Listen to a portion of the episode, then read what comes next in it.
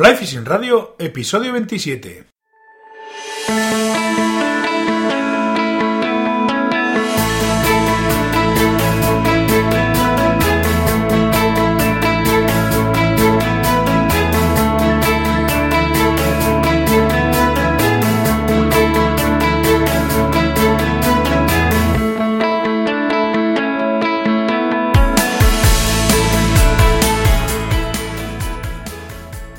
Bienvenidos a un nuevo episodio de Fly Fishing Radio, el primer podcast de pesca con mosca en español. Soy Miquel Coronado y durante la próxima media hora vamos a hablar de pesca con mosca.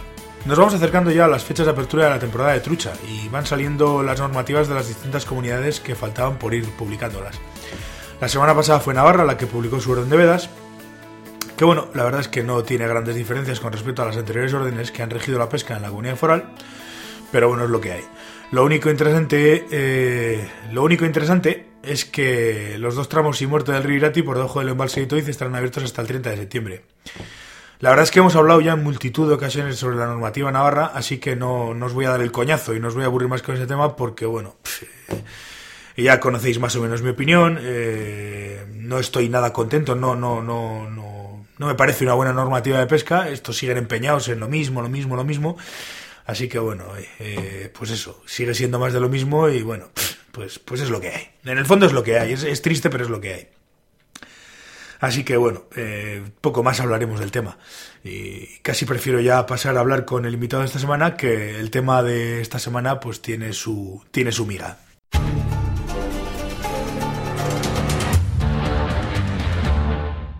Hoy en el programa de hoy tenemos con nosotros a Agustín Albiol, que es eh, coordinador de la Plataforma eh, Nacional en Defensa de la Pesca. Y, estamos con él hoy porque esta semana pasada, el miércoles 21, eh, ha habido actividad en el Congreso y, comparecieron en, calidad de comparecientes. Estuvo Agustín defendiendo a, pues eso, la plataforma de, en defensa de la pesca. Cuéntanos un poco, Agustín, ¿qué tal, qué tal fue el tema? ¿Cómo, cómo, cómo fue la historia? Hola, buenos días. muchas gracias, Michael.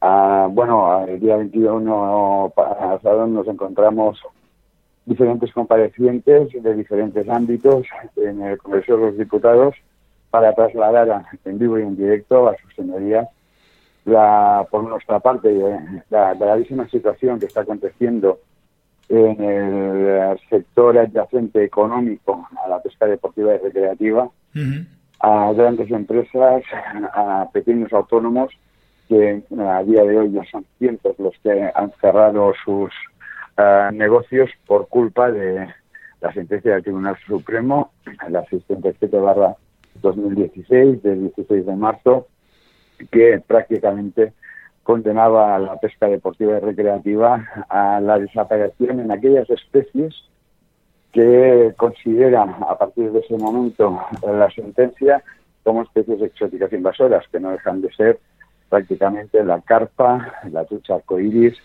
el lucio, el salvelino, el cangrejo rojo, eh, el black bass, entre otras.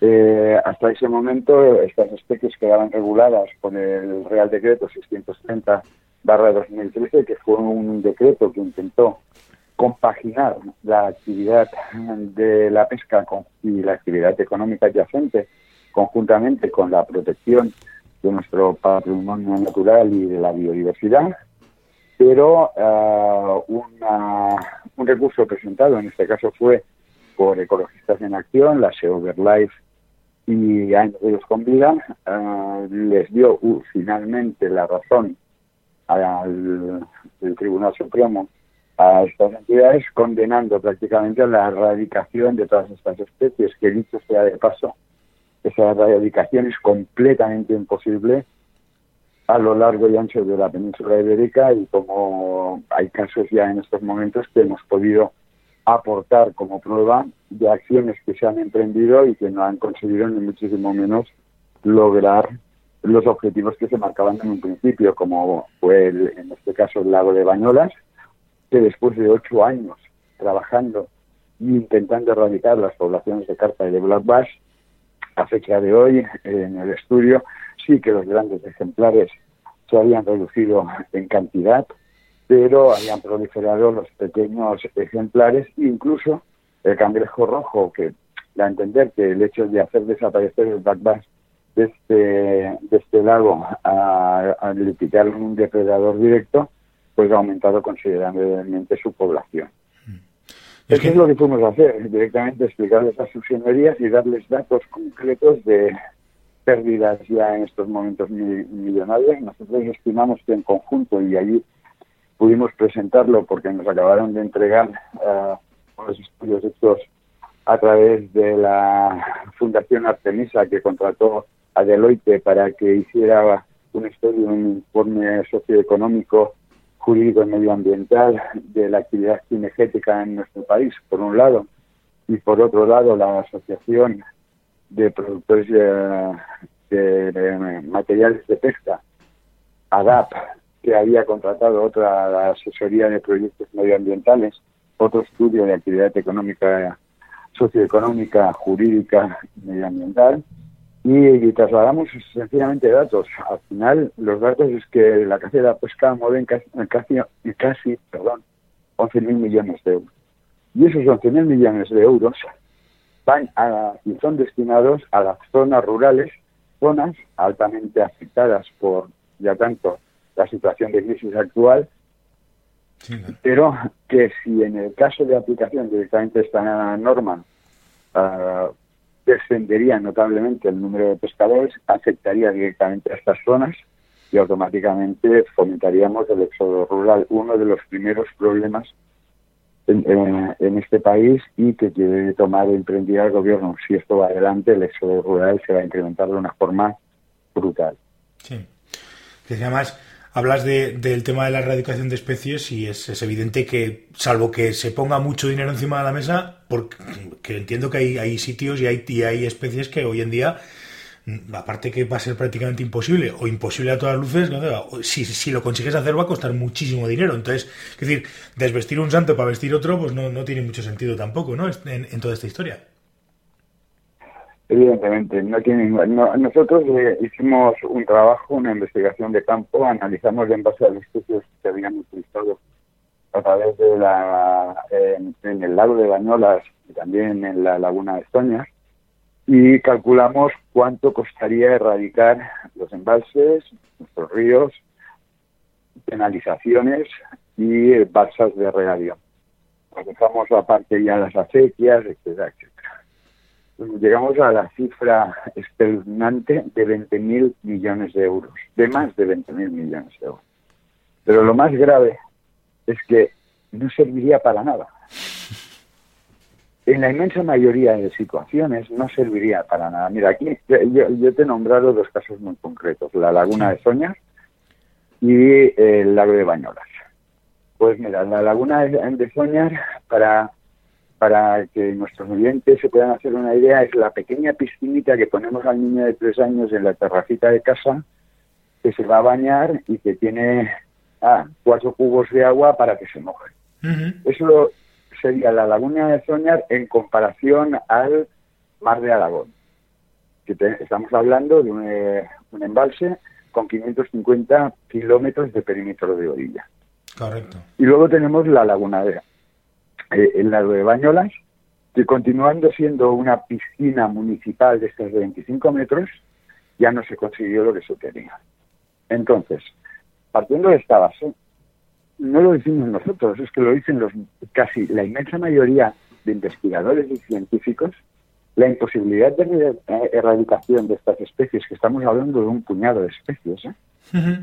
es totalmente imposible. Pero lo más grave que tenemos que tener en cuenta, por un lado, que la carpa lleva habitando en la península ibérica más de 2.000 años, con lo cual ha creado un nicho ecológico nuevo y podríamos decir se ha naturalizado en nuestro país.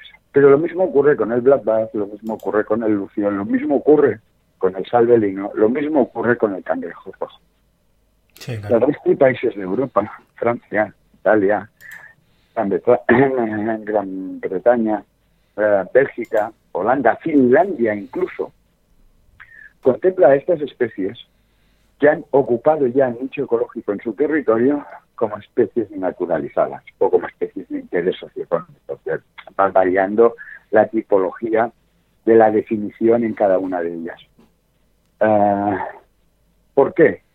Porque si bien es cierto que la Unión Europea pide a todos sus países miembros de que deben ah, tener una ley de patrimonio natural y de la biodiversidad que proteja en parte de una situación de agresión de las especies exóticas invasoras, también dice ese mismo reglamento en su considerando número 12, en el cual dice que se tienen que tener en cuenta toda una serie de preceptos. Uno, base principal, que el coste de, la acción sea asumible. Bueno, 20.000 millones, ya sabemos, para no conseguir nada, es totalmente inasumible. Está claro. Que el coste de la, eh, no, que eh, el coste de la acción, o sea, ¿qué ocurriría si no hacemos nada? Pues a ver, si no le metemos mano a la carpa, no le metemos mano a la trucha arcoíris, que quiero recordar que todas las que se introducen son triploides imposibles de reproducirse, no hacemos nada contra el Bash, contra el Lucio o contra el cangrejo rojo, pasará lo que está pasando hasta, hasta este momento. Nada. Tenemos unas poblaciones estables que se continúan reproduciendo. Hombre, mira, yo quería recordar también que si la carpa es tan dañina, como plantean ahora una de las 100 especies exóticas invasoras peores del planeta, es que en España no quedaría nada en todo su río pero nada. es verdad. Y cuando decimos esto, no, no, no, no vamos a decir que las carpas tienen que habitar los lagos pirenaicos o los ríos salvajes que tenemos en estos momentos. Que va, no. Eh, ahí tenemos que actuar y rápidamente y preservar directamente ese patrimonio que tenga, tenemos ahí. Pero lo que no podemos hacer es pensar que podemos erradicar las carpas en el mar de Aragón. Y pongo ese ejemplo porque es uno de los embalses más contaminados eh, biológicamente que tenemos. Porque es imposible. Yo, a mí lo, lo, primero, desde, desde, mi, desde mi ignorancia absoluta de esta historia, lo primero que se me ocurre es que si quieres eliminar todo lo que hay en el mar de Aragón, no solamente carpas, los bases, las luciopercas que pueda haber o lo que sea, los siluros y demás, vas a tener que secar, que secar aquello. Y, aquello hay que secarlo, ¿eh? Es decir, que no sé, no se me ocurre. Pero o lo secas, es, que, no, no, hay, no, no, pero reconocido también por el mundo científico, no hay ningún método conocido, incluso por los mismos componentes de AIMS. No hay ningún método a día de hoy conocido que se pueda conseguir la erradicación de esas especies. No hay ningún método. Es que no existe ni el método para hacerlo. Entonces, eso es lo que comentaba yo el otro día en el Congreso de los Diputados. ¿A qué jugamos? ¿A qué jugamos, señorías? ¿A qué jugamos? Estamos jugando con el pan de miles de familias y estamos enviando a miles de personas al paro por algo que no se puede hacer. Pues no tiene mucho sentido. A mí si mañana me plantean, eh, a mí y al colectivo de pescadores, se plantea, vamos a hacer campañas de acción y ayuda con organismos de cualquier índole para intentar ayudar al control, porque ya tampoco se podría hacer, pero al control del mejillón cebra. Estaremos todos de acuerdo. Para el control del moco de agua. Estaremos todos de acuerdo. Para el control del caracol manzano. Estaremos todos de acuerdo. Pero ¿cómo le puedes decir a alguien que ama la pesca de la carpa, que tiene, después de 30 años, que tú ya sabes lo que ha costado aplicar la pesca sin muerte aquí en pues nuestro país. Pues fíjate. Y ahora que todo el mundo está convencido que realmente no tenemos que matar, Ahora les decimos a todo el mundo que lo tiene que matar todo. Hombre, por el amor de Dios. Y además les decimos, pero no va a servir de nada, ¿eh? Porque es que realmente no vamos a acabar con ello. Porque es imposible. Porque realmente el problema, el gravísimo problema, es la modificación del hábitat. Y eso parece que todo el mundo lo obvia. Hmm. Es consecuencia directa de los grandes embalses. Cambio de pH de agua, cambio de temperatura de agua de agua. Cambio, hemos pasado de aguas rápidas a aguas lentas. Por eso proliferan. Claro. Y además no estamos hablando de que entramos de alta montaña o ríos que están perfectamente, no te voy a decir eh, eh, salvajes, pero bueno, quiero decir, el hábitat de los peces autóctonos en principio se trata de preservar eso, pero donde no hay eh, ahora mismo, entiendo que donde no hay donde no hay posibilidades de que los peces eh, autóctonos puedan vivir, pues pues pues no tiene, no, no creo que, que sea demasiado grave eh, el que vivan otras especies de pesca y que se puedan pescar. Y además que lleven tiempo. Lo que no tendría ningún sentido es meter ahora, por ejemplo, yo que sé, snakefish en, en, en España. Eso evidentemente no lo va a hacer, no lo debería hacer nadie. Eso es una locura, pero lo que hay no tiene mucho sentido, desde luego. Esto es impensable plantearlo, por ejemplo, que hayan carpas en las cuencas salmoneras de Asturias, de Cantabria, de, de, de, Galicia. Si estamos todos. Ahí todo el mundo está de acuerdo es imposible pensar en los lagos pirenaicos o en los ríos de alta montaña que hayan carpas o blancas o lucio. Pues si ahí llegamos todos. Claro, Si esa es la lógica, ese es el sentido común. Claro. En eso estamos todos de acuerdo, pero es que depende en qué zonas, en las zonas bajas de los ríos, tú lo conoces perfectamente. Sí, claro. Por debajo de embalses, ¿qué hay? Qué condiciones tienen nuestros, para la supervivencia de nuestros peces autóctonos. No, no, que está, está clarísimo. Niveles de contaminación que tienen, extracción de áridos que en muchísimos, eh, a raíz de muchísimos años de esas extracciones, incluso han llegado a la capa madre de filtración directamente del agua, dejando ríos secos. Oiga, no, no, no me vale. No me vale que ustedes en estos momentos, a través de una irracionalidad radical y utópica, ustedes quieran implantar que todo un sector económico, además del deportivo y recreativo, eh, que lo pongo en segundo término, se lo quieran cargar. El tema del arrui, que también lo han puesto como especie exótica invasora, dentro del ámbito cinegético. Hombre, pues el arrui parece ser que se ha incluido como especie exótica invasora por un error de lectura de la tesis que hablaba del animal desde un punto de vista legislativo. Dicho directamente por... No, no, es así.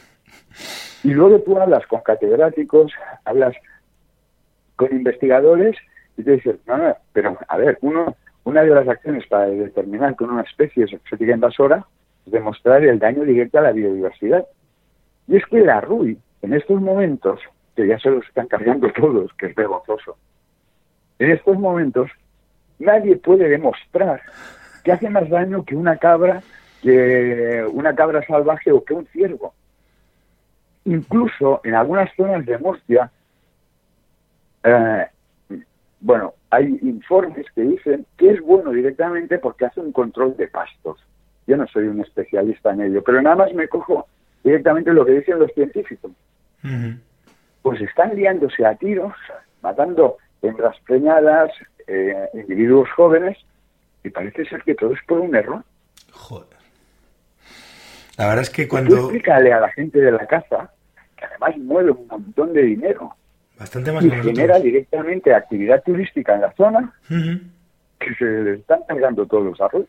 Pues, pues tampoco tiene ningún tipo de lógica. Yo es que desde el desconocimiento, digo que es un tema que no he, no he, la verdad es que no, no, no he querido meterme porque entre que no sé nada y que tampoco soy muy, muy habitual de pescar especies como la carpa o como, o como el siluro y demás, pues hombre, desde fuera lo veo un poco un, un, un sinsentido. Más que un sinsentido, lo veo una, una venida arriba de alguien. Alguien ha dicho, por mis cojones esto va para adelante, y dices, eh, para, para, para. O sea, aquí en este país somos muy de, muy de echar la pata para adelante, como suele decir, pero, pero coño, hay veces que conviene también recular y decir, no, me parece que me he ido demasiado arriba, tendría que, que plantearme esto, porque es que, es que estamos hablando de cosas que, que, desde el punto de vista de alguien con, con no sé, con, con, un mínimo de sentido común no tiene ningún sentido. O sea, que eliminar especies de peces en sitios donde es imposible eliminarlas es tirar el dinero a la basura.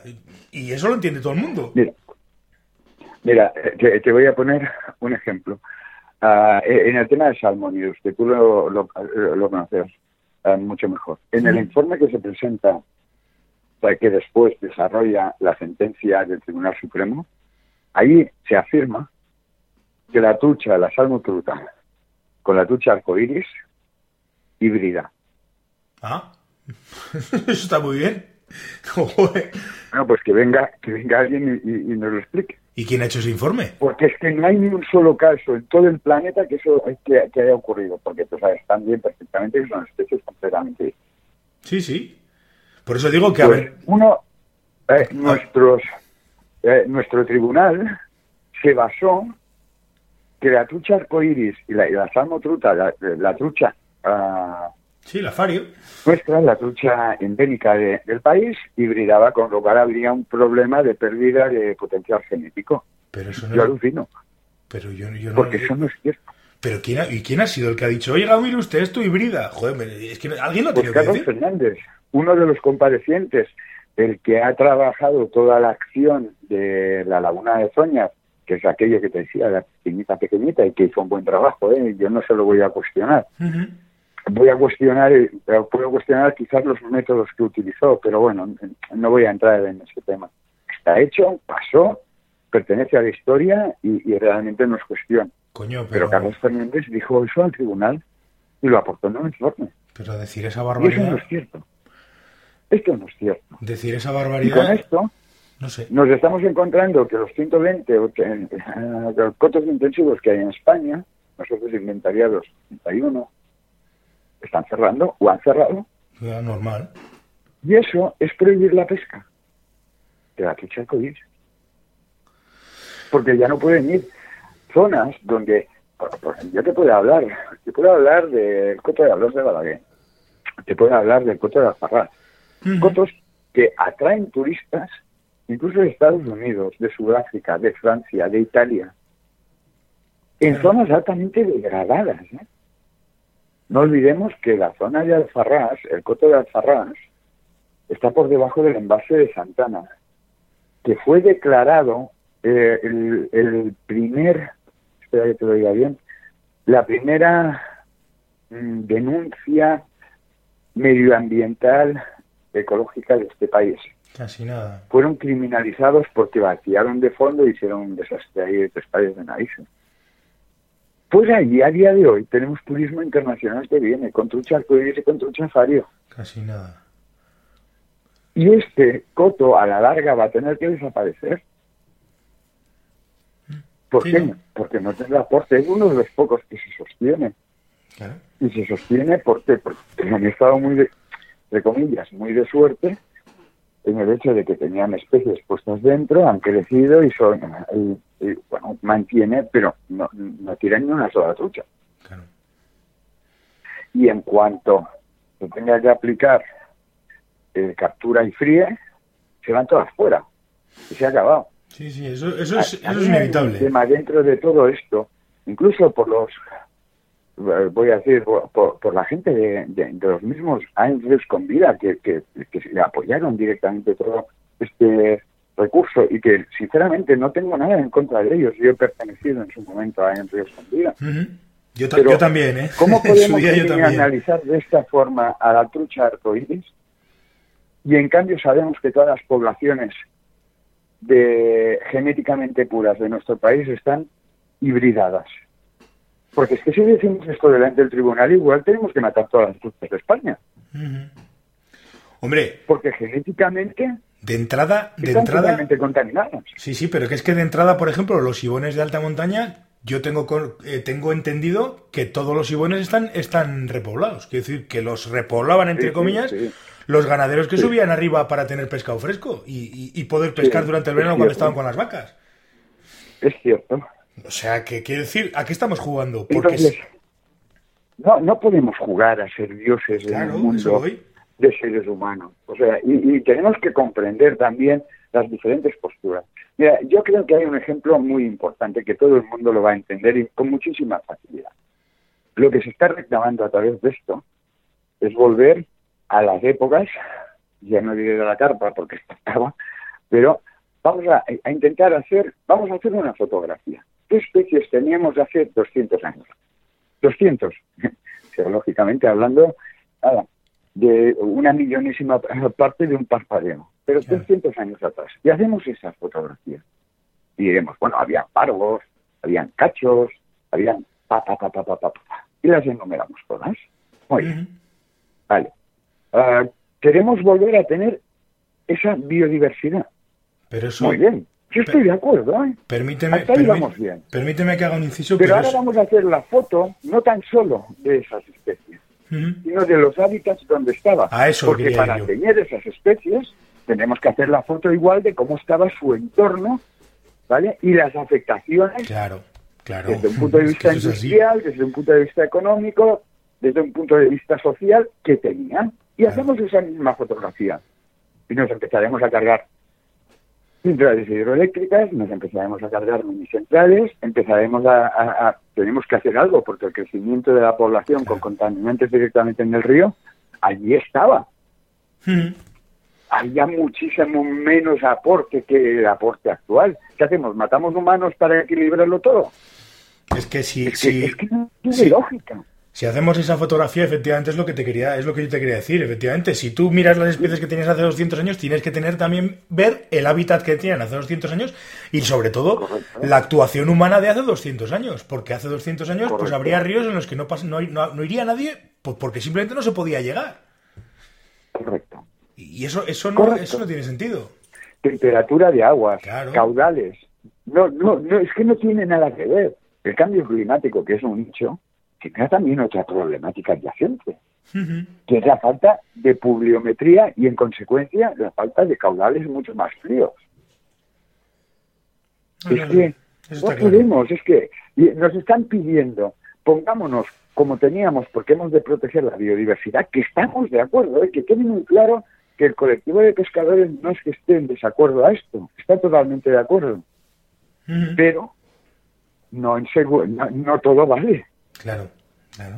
Y más si tú te miras eh, normativa, eh, normativa europea, comprobarás perfectamente, en, es- en Francia el black se repobla en, en los embalses, o se introduce, llámale como quieras, porque está considerado como una especie naturalizada.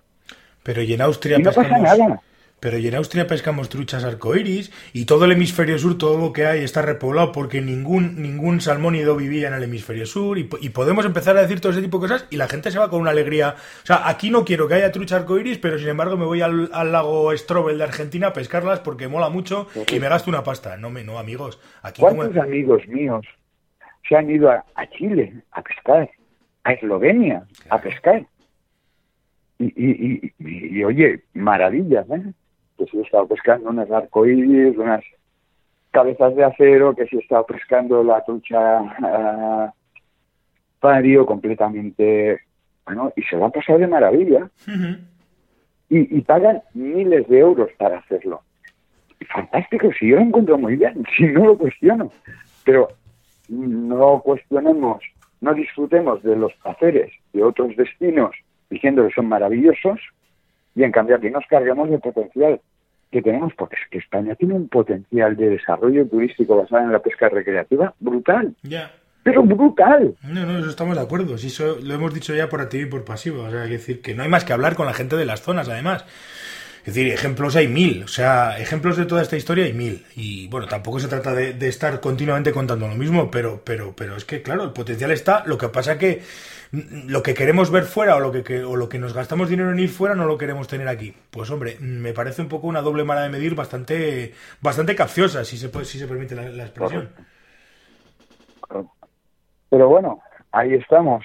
Eh, el proceso que va a seguir ahora, pues después de todas las comparecencias que, que se hicieron, ahora sus señorías tienen hasta el día 27 de febrero para aportar enmiendas. Nosotros allí aportamos alguna, alguna idea que podría, como hace el resto de Europa, pues tipificar la ley, por eso su modificación tan importante, tipificar eh, la ley que los espacios artificiales, es lo que decimos, tú, tú supongo lo sabes perfectamente.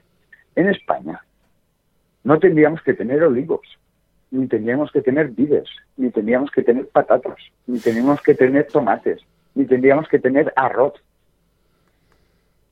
¿Por qué? Porque son especies exóticas invasoras, o como por lo menos invasoras. Claro. Alguien las trajo y las puso. ¿Por qué? ¿Qué se hizo en su momento? Pues zonas naturales. Se convirtieron en espacios agrícolas.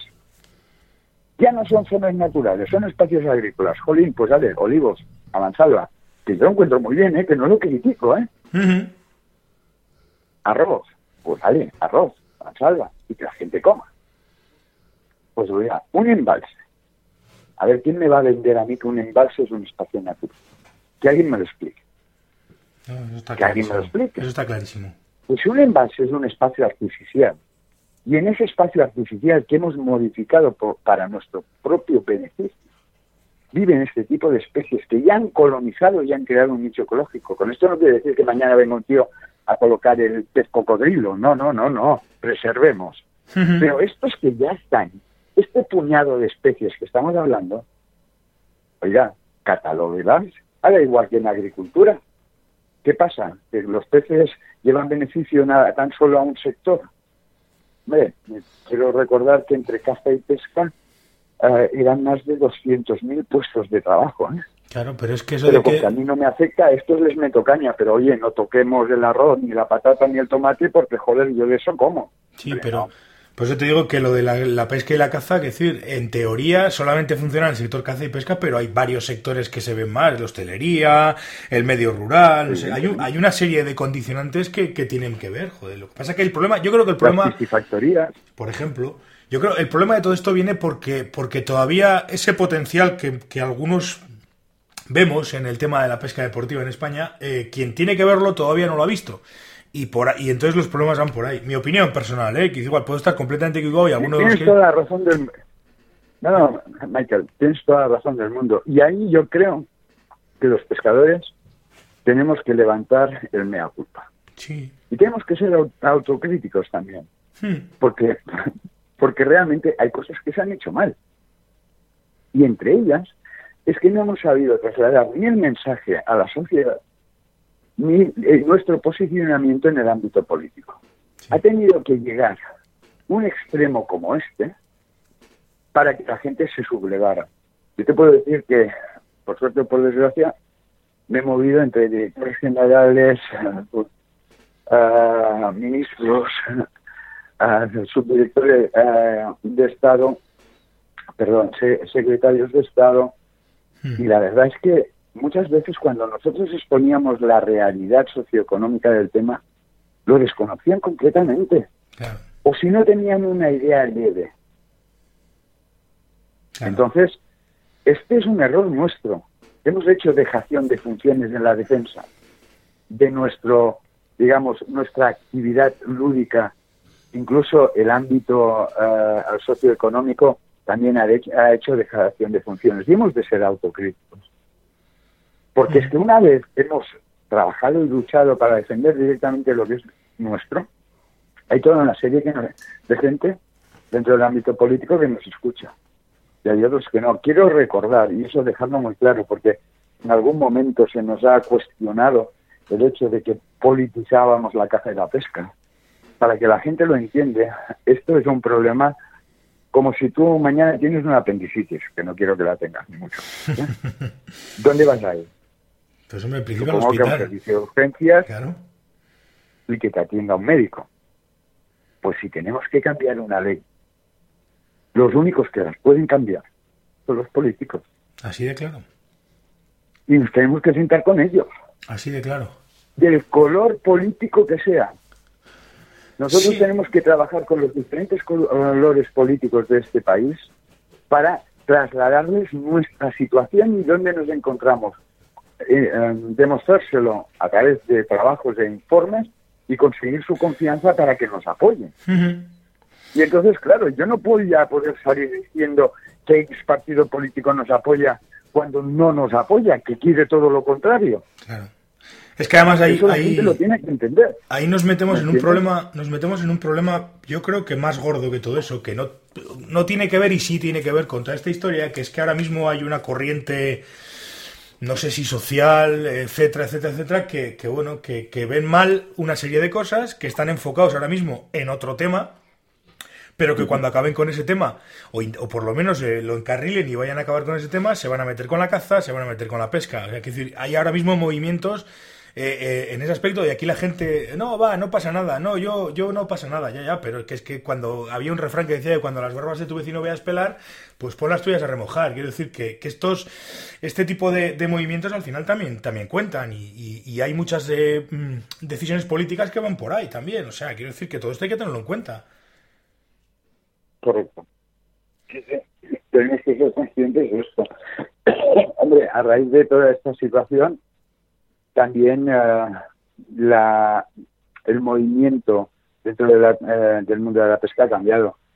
Eh, quiero recordar que el 5 de junio del año pasado, en Madrid, al final convocamos una manifestación y reunimos a 300.000 personas. Pues ah, alguien dirá, hombre, 300.000 personas. Pues hay fotografías por ahí que la gente puede consultar colapsamos directamente toda la Gran Vía. Y hoy en día, mover 300.000 personas, ¿tú sabes lo que cuesta? Pues dificilísimo. Que nadie nos movemos por nada. Es, dificilísimo. Yo ahora, en estos días, el otro día, veía las imágenes de, la gente mayor saliendo a la calle defendiendo sus eh, pensiones. Y a mí se me ponía la carne de gallina, sinceramente. Sí. Porque muchas de esa gente mayor accede a los coches intensivos acompañados de sus nietos y se los van a apartar de golpe. Y en ellos nos tenemos que fijar, que son los que han sabido defender los derechos básicos de muchas de las situaciones que hoy en día se entienden como, bienestar social. y en el ámbito de la pesca pasa idénticamente igual. Tenemos que dedicar una parte en defensa de aquello que queremos y amamos. Porque hay gente que está empeñada en que esto desaparezca. Eso es verdad.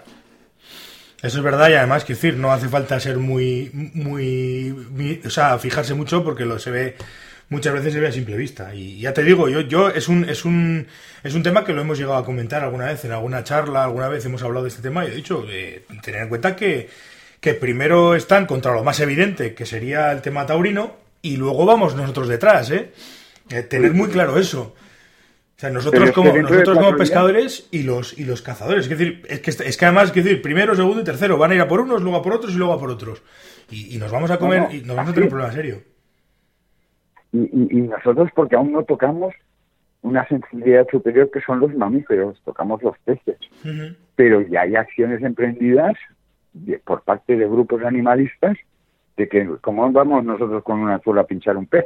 Sí, por eso te lo hemos creído. Por eso te lo digo, por eso te lo digo, que eso, que eso a mí me lo han, o sea, a mí me lo han dicho. Yo personalmente, pues lo típico, estás un día con uno, le cuentas a una película y no, ves que soy pescador y tal, y ya te miran raro. Y si encima le dices que no me no, no me mires así, que yo cojo los peces y los devuelvo al agua después de pescarlos. Ah, o sea, todavía encima los dejas en el agua para volver a torturarlos. Tú entonces lo que eres. Y eso me lo han dicho a mí. Y decir, bueno, vale, oye, mira, no, que no, que no, que no, que te he dicho pescador, no, que soy pecador, pecador, que voy a la iglesia y se acaba la discusión. O sea, que no quiero saber nada de este tema. Porque, porque. Más vale que te calles. Pero, pero yo les diría algo muy importante.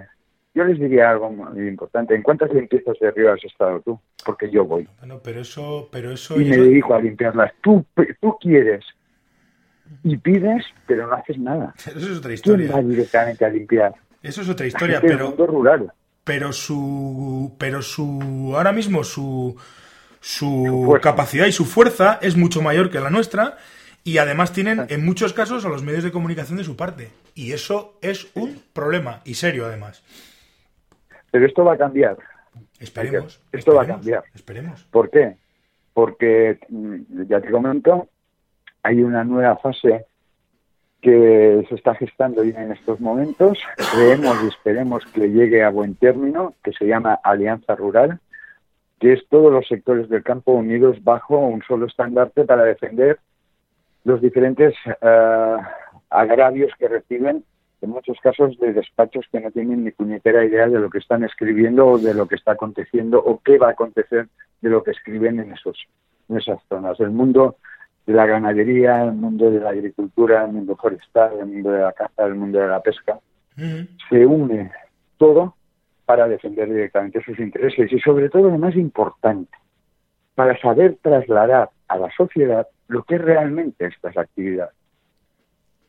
Porque es que hay un desconocimiento brutal por parte sobre todo de las nuevas generaciones de lo que realmente es. ¿Alguien ha visto lo que hace? Yo no soy un experto, ¿eh? porque no vivo directamente este mundo, pero lo que hacen los cazadores en preservación de los ecosistemas, hay de, sí, de, de, las zonas de caza, cómo las cuida, quién aporta agua en épocas de sequía para que los animales sobrevivan.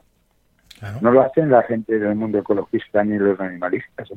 No, no, no, para nada. Son ellos. Para nada. Y, nosotros, y nosotros cuando detectamos cuando detectamos que hay un vertido ilegal, ¿quién es el que lo denuncia? Es que nosotros molestamos. Porque claro, nosotros denunciamos estos hechos. Entonces, claro, las medallas se las quieren poner los otros. Claro. O cuando se va a hacer una mini central, o cuando hay un problema de aparición con el camalote. Mira, hace poco en Cataluña se presentó una denuncia inmediata de presencia del, eh, del camalote en la zona baja del Ebro. ¿Y quién, quién, quién hizo la denuncia? Los pescadores que nadie quepa ninguna duda. ¿Por qué? Porque estaban ahí, lo vieron y dijeron, Pero, los, pescadores van a denunciar ese tipo de cosas porque están porque son los que están en el río. O sea, que decir, un tío que está en su despacho, en su casa o, en un perfil de Twitter no va a decir nada. Porque, porque, porque justo si sabe lo que es el camalote, pues imagínate cómo está el tema. Pues ahí, ahí estamos. En fin. Y así funciona. Sí, no, no, eso está clarísimo. Oye, ya por ir terminando, que ya llevamos un rato con esta historia, ¿dónde, dónde podemos eh, encontrar más información sobre la plataforma y sobre las acciones que vais emprendiendo y las cosas que vais haciendo y, tal? ¿Dónde, ¿Dónde os podemos encontrar? Bueno, pues hay muchísima bibliografía en, en el Facebook. Se llama Plataforma en Defensa de la Pesca. Correcto. Allí podéis consultar, veréis proposiciones no de ley presentadas desde la base, desde ayuntamientos, veréis las acciones emprendidas, podéis ver vídeos y fotos de las manifestaciones, uh, podéis ver todo el transcurso con quien nos hemos reunido, las conversaciones que se han mantenido y cómo hemos llegado hasta el día de hoy. De ahí nosotros nos movemos directamente por redes, por redes sociales y hemos aglutinado pues a todo el colectivo. ¿eh? Piensa que están todas las federaciones territoriales de España, está la Federación Española de Pesca y Casting, está eh, Pebagua, que es la empresa distribuidora de cangrejo rojo, eh, es la segunda mm, empresa mundial de exportación de este tipo de crustáceo. Están las piscifactorías, están los pescadores de todo tipo índole.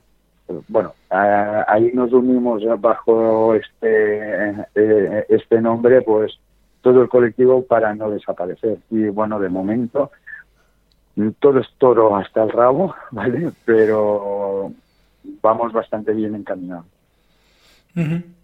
Pues nada, ¿eh? yo dejaré también en las notas del programa el enlace al, al Facebook este de la plataforma y nada, eh, seguiremos eh, hablando cuando haya novedades de este tema, si me lo permites, volveremos a, contactar contigo para, para, que nos vayas contando cómo va esta historia. Y nada. Eh, cuando vosotros queráis. Sí, sí, te agradezco un montón el, el, rato que, nos, que hemos echado y el, pues hombre, las explicaciones tan, tan certeras y tan concretas. Y, y nada, muchísimas gracias por, por estar. Y, y nada, seguimos hablando. nosotros debemos agradeceros a vosotros porque si vosotros no tenemos voz. Y también, y aprovecho, y lo hago en todos los medios y cuando tengo oportunidad de hablar con vosotros. Esto no es un trabajo ni de Albiol, ni de Carlos, ni de José Luis, ni de Jesús, ni los cuatro que empezamos toda esta historia. Esto es un trabajo de cientos de personas que nunca podré enumerar porque es que necesitaríamos 40 minutos para poder estar hablando de uno por uno. ¿De acuerdo? Pero que, que no es un trabajo nuestro. Nosotros hemos tenido la suerte y el orgullo de recibir gran parte o casi la totalidad de confianza de toda esta gente y de momento el trabajo hasta ahí está hecho y hasta aquí hemos llegado. Pero que sin ellos, sin su ayuda, sin las aportaciones que nos hacen, cuando tenemos un problema llamamos y decimos, oye, mira, ¿me puedes conseguir esto? ¿Sabes dónde has visto? Y esa gente está ahí detrás, siempre dispuesta a trabajar y ayudar y mi agradecimiento, evidentemente, a los medios de comunicación que nos dan voz para podernos explicar, pero sobre todo a nuestra gente que desde el anonimato siempre trabaja arduamente para podernos ayudar a que nosotros lleguemos y consigamos lo que estamos consiguiendo. Oye, pues eh, dicho queda. Muchísimas gracias y, seguiremos hablando, porque como este tema, hasta que de una manera u otra se termine de solucionar, pues, pues seguiremos hablando. ¿Eh? Gracias Cuando por todo. tú quieras, Michael. Perfecto, pues muchas muy gracias. Bien. Gracias por todo, Agustín, y, seguiremos hablando. Hasta la próxima. Un abrazo muy fuerte a todos. Seguiremos de cerca este tema porque creo que es lo suficientemente importante y de alguna manera nos afecta bastante a todos los pescadores. Os agradezco enormemente que estéis al otro lado escuchando el programa, si no esto pues no tendría ningún sentido.